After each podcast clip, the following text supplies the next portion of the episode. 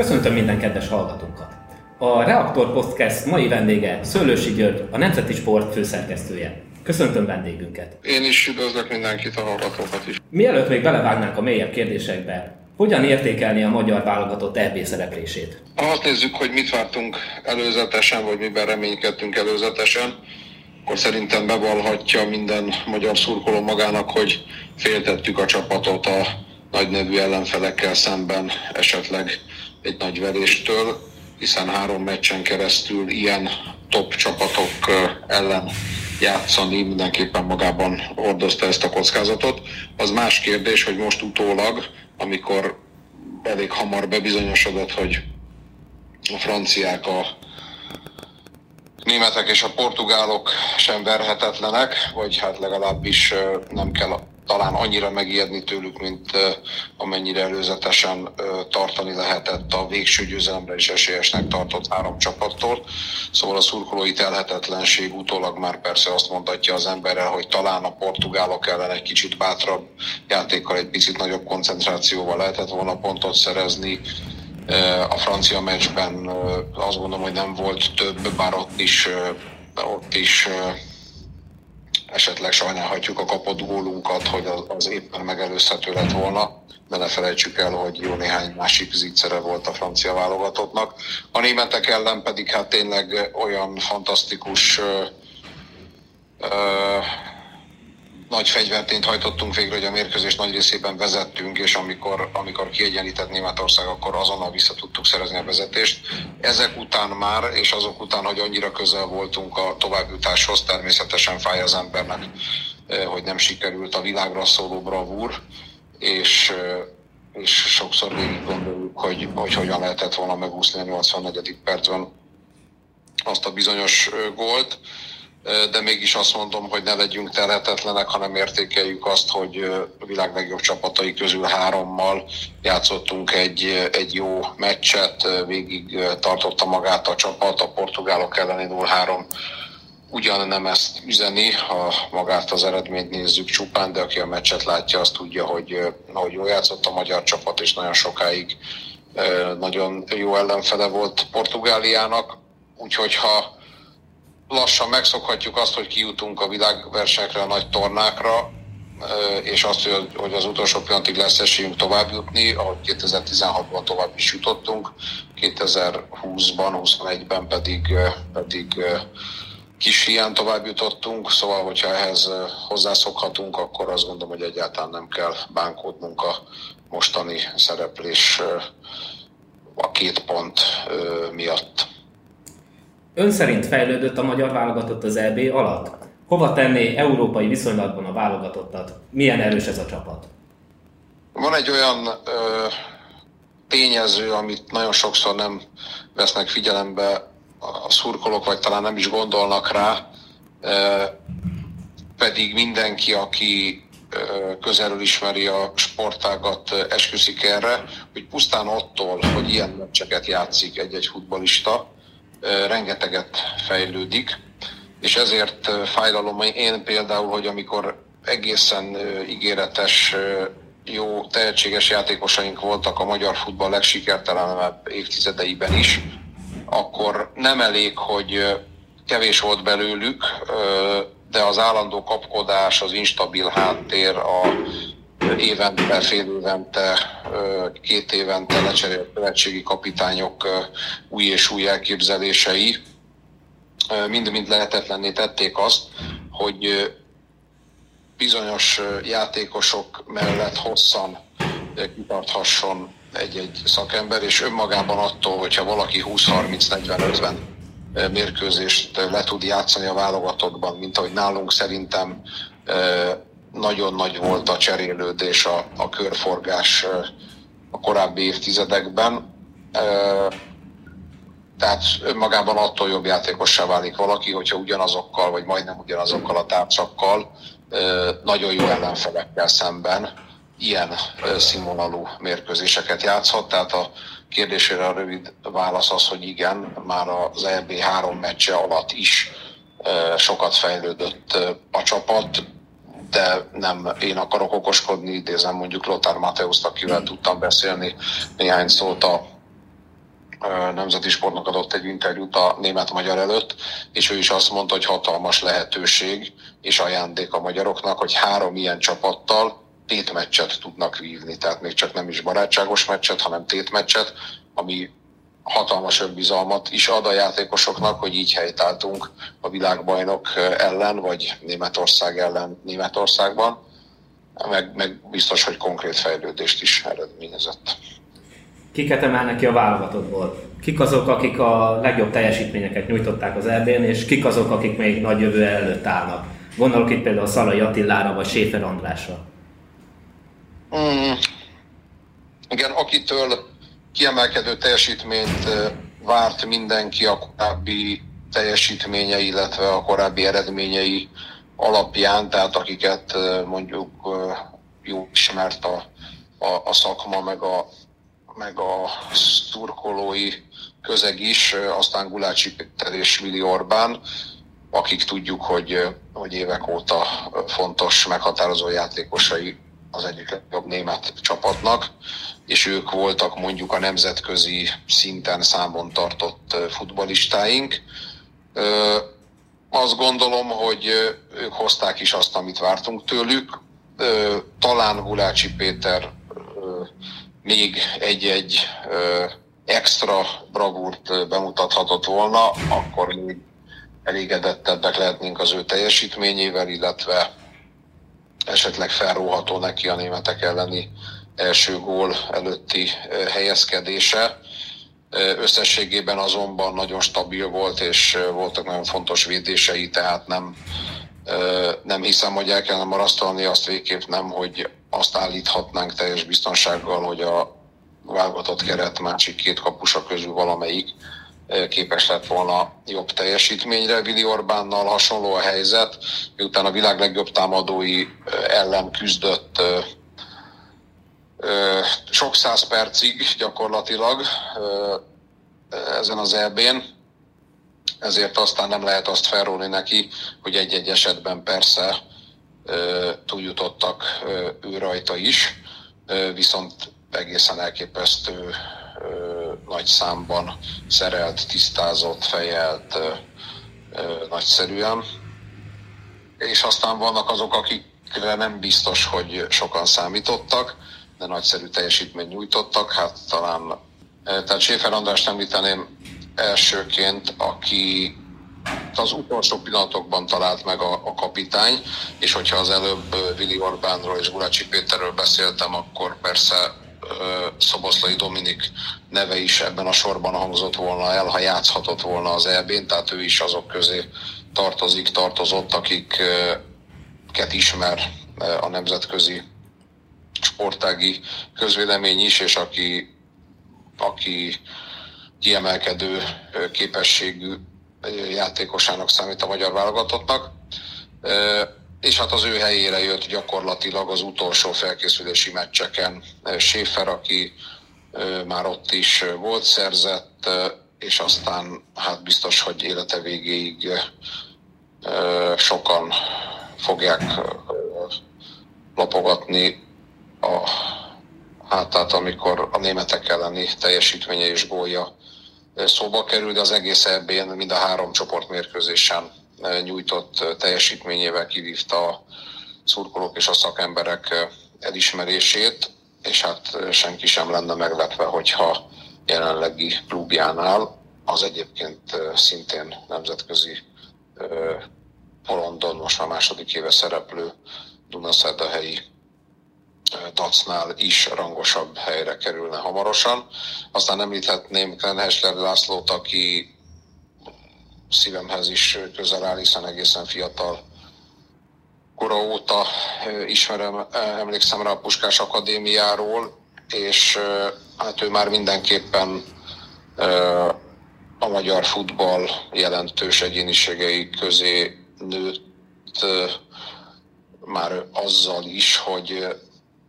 a 2016-os franciaországi EB után, ahol a magyar-osztrák meccs legjobbjának választották az UEFA szakemberei, ezúttal is a meccs embere lett, mégpedig nem kisebb nevű ellenfélel szemben, mint, mint, mint a magyar-francia meccsen. ez, ez óriási teljesítmény. Egyébként akkor, az, akkor a csoport kör, vagy, vagy lehet, hogy csak az első kör válogatottjába is bekerült a Lékip francia sportnapilapnál 2016-ban és ő vele kapcsolatban is azt emelném ki, hogy egyenletesen jó teljesítmény nyújtott, tehát a magyar középpályás sornak egy nagyon meghatározó, nagyon sok esetben átjátszhatatlan, levakarhatatlan, hatalmas harci kedvel és nagy fegyelemmel küzdő tagja volt, egészen kiváló ellenfelekkel szemben is, nem egy esetben világklasszis ellenfelekkel szemben is, úgyhogy ez egy nagy öröm és ő sem játszik gyenge klubban, ő az eszéknek, az NKOC-eknek a meghatározó játékosa lett az idén tavasszal, de még az imént beszéltem a, az eszék klub elnökével, Szakály Ferenccel, aki mondta, hogy jó néhány ajánlatot kaptak már is Benhester Lászlóért, amit nem tudja még, hogy el fog-e fogadni, de ő is a, a több millió eurós vételáru játékosok közé emelkedett ezen az EB-n, ami persze nem hatalmas száma a nemzetközi átigazolási rekordösszegeket nézzük, de hogyha a magyar futball a magyar játékosokért adott összegeket nézzük az elmúlt évekből, akkor bizony nagyszerű dolog látni azt, hogy Szoboszlai Dominik 20 millió eurós vételára, vagy, vagy Szalai Attila szintén most már a, néha, a már legutóbbi átigazolás akkor is a néhány millió eurós kategóriába tartozó vételára, amely most szintén szerintem a sokszorosára emelkedett, is azt jelzi, hogy egyre magasabban jegyzik a magyar futbalistákat, és hogyha már szóba került Szalai Attila, akkor mondjuk el azt, hogy ő is azok közé tartozik, akik kell kapcsolatban, bár megállapíthattuk már a legutóbbi hónapokban a pótselejtezőkön, a Nemzetek Ligája mérkőzéseken, a tavaszi VB selejtezőkön, hogy rég nem látott stabil védő védőre tett szert az ő személyében a, a magyar válogatott, aki nek megint csak a, a mentalitása, a munkabírása, a fizikai adottságai, a, az egyenletesen jó teljesítménye mind-mind nagy reményekre jogosítanak bennünket, és a mostani klubja is már egy Európában igencsak jegyzett csapat, a török Fenerbahce, de egyáltalán nem lennénk meglepve, hogyha még magasabb szintre lépne nagyon hamarosan. Már most egy nagyon jól összerakott csapatról beszélhetünk, amelyben azért vannak top csapatokból játékosok, és emellett sok fiatal játékosunk van, akik éppen a felnőtt foci előtt állnak. Ők akár már jövőre erősíthetik a válogatottat, hogy pár nevet említsek, Német András vagy Bukta Csaba. Róluk mi a véleménye, illetve ön szerint egy fiatalnak mi a jobb? ha kimegy külföldre, vagy hogyha itthon marad? Hát kezdeném a, a, a végén, hogy érdemes-e e, fiatalon külföldre menni, vagy inkább már befutott e, profi játékosként megpróbálni külföldre menni. Azt gondolom, hogy általános igazságokat nehéz kimondani, hiszen minden karrier, minden életút, minden egyéniség más. Mondhatnék példát arra, mondjuk Szalai Ádám esetét, amikor valaki fiatalon, teljesen ismeretlen játékosként kerül ki az ő esetében Németországban, és rendkívüli nehézségekkel kell persze ilyenkor megküzdeni, egy fiatalnak, a környezetváltozás, a, a nyelvismeret hiánya, a közösségbe való beilleszkedés nehézségei, és így tovább. De van, aki alkatilag képes erre, meg hát nyilván szerencse is, meg sok minden más is kell ahhoz, hogy hogy egy ilyen utat bejárva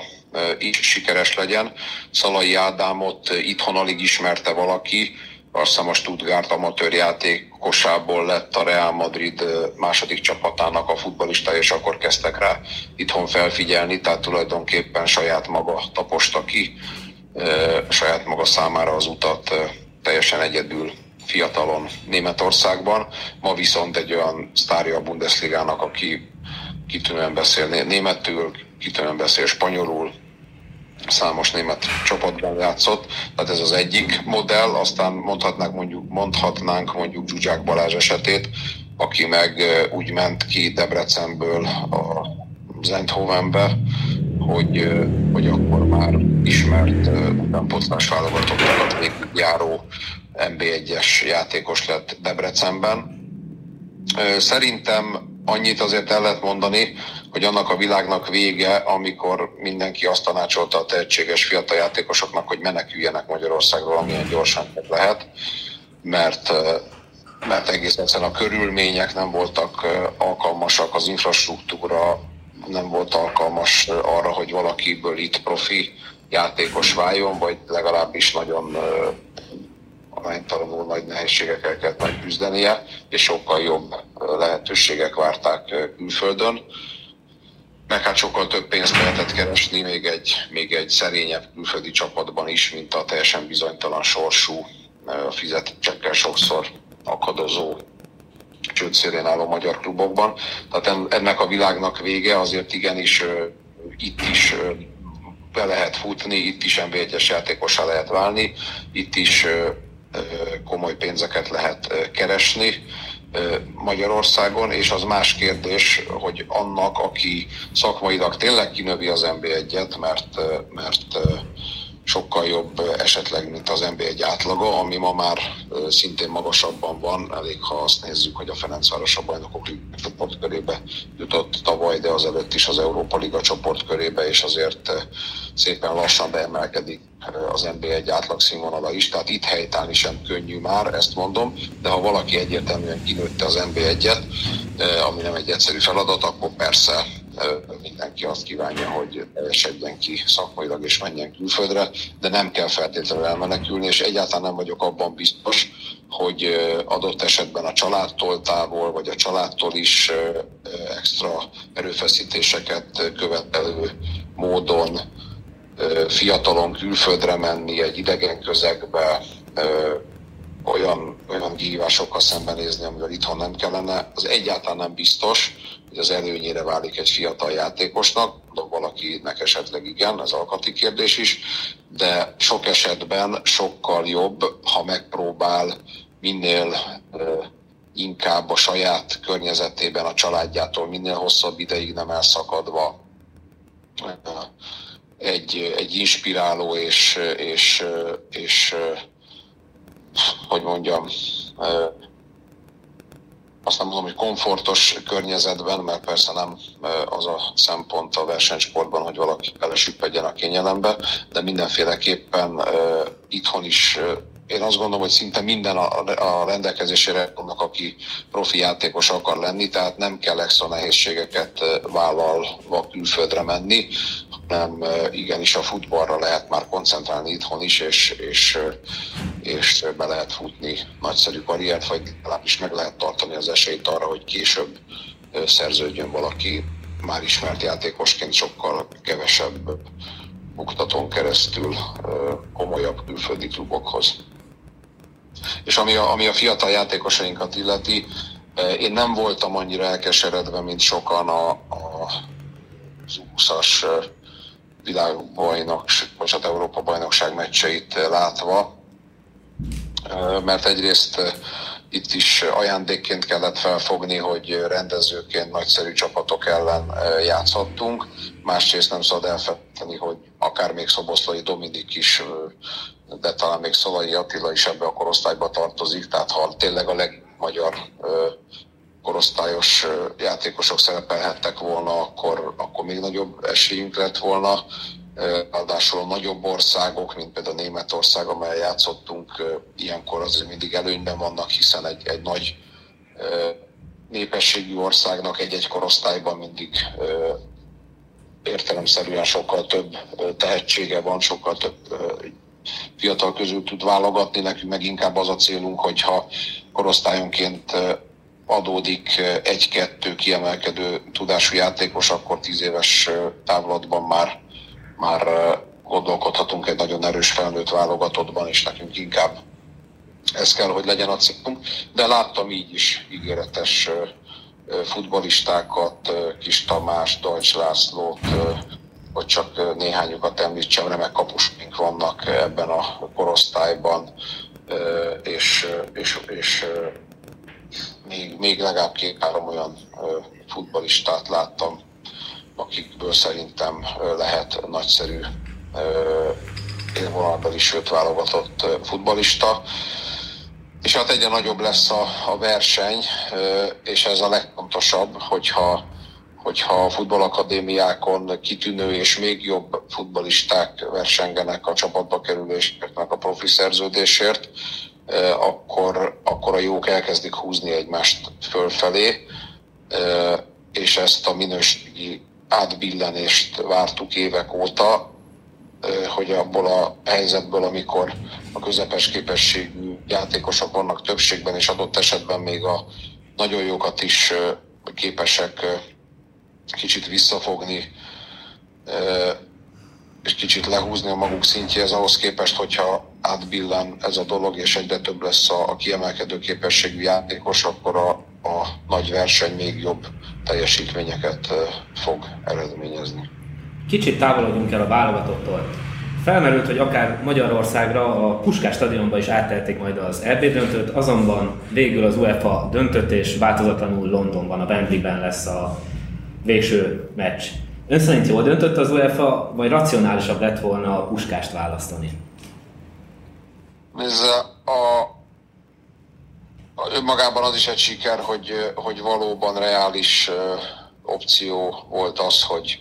Budapestre hozzák a két elődöntőt és a döntőt. Amennyire én ismerem a, a történetet, valóban komolyan felvetődött ez a lehetőség. Már ez nem tartozik az utópia kategóriájába, ha csak azt nézzük, hogy a pandémia idején a Európai Szuperkupa mérkőzést is idehozta az UEFA Budapestre, illetve miután Budapest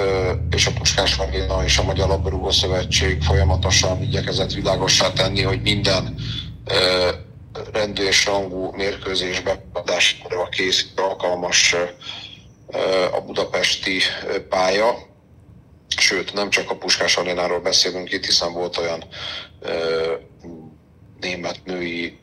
klubmérkőzés, amit, amit Magyarországra hoztak. Nem beszélve be arról, hogy például Katar csapata is, amelyik hát kísérleti jelleggel bár házigazdaként ott lesz a világbajnokságon, de végig játsza az egyik selejtező csoportban a mérkőzéseket, mint hogyha abban a selejtező csoportba tartozna, és Debrecenbe hozta a meccseit, és még lehetne sorolni azokat a mérkőzéseket, amelyek Budapestre kerültek egészen a, a Liverpool, a Manchester City, a Tottenham, a Leipzig budapesti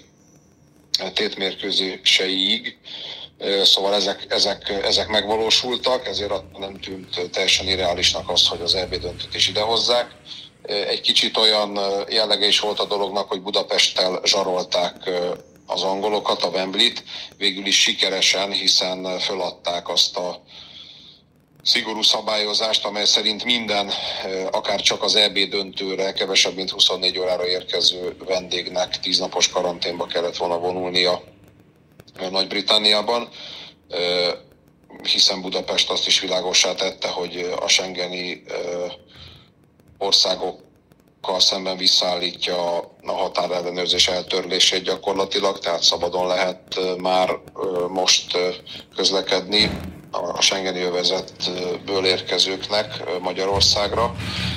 illetve hát azt is láthatta a világ, hogy nálunk teltházzal, csak nálunk mentek teltházzal az Európa bajnoki meccsek,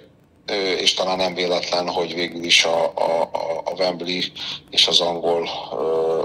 házigazdák, vagy, vagy a brit kormány azt vállalta, hogy 67 ezer néző lesz a Wembleyben, amely szám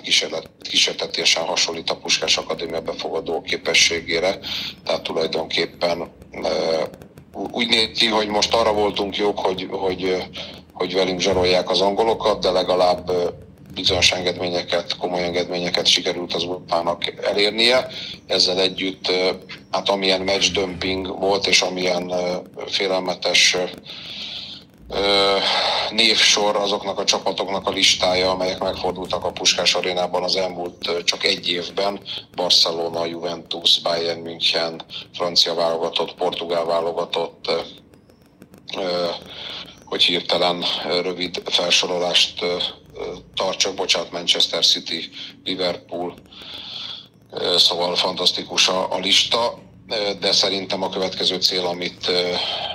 minden további nélkül kitűzhet maga elé a, az aréna, és kitűzhetünk magunk elé mi magyar futballbarátok, az az, hogy egy bajnokok ligája döntőt lásson vendégül a Puskás Aréna, hogy erre alkalmas ez a pálya, ez a környezet, ez a stáb, azt, azt hiszem, hogy a mögöttünk hagyott időszak után senki sem vitatja. Köszönjük Szőlősi Györgynek, hogy válaszolt a kérdéseinkre. Kedves hallgatóinknak is köszönjük, hogy ma is velünk tartottak. Kövessétek a reaktor.hu-t, a Reaktor Facebook oldalát, a podcastjaink elérhetők Youtube-on, Spotify-on és Apple Podcast-en. Sziasztok!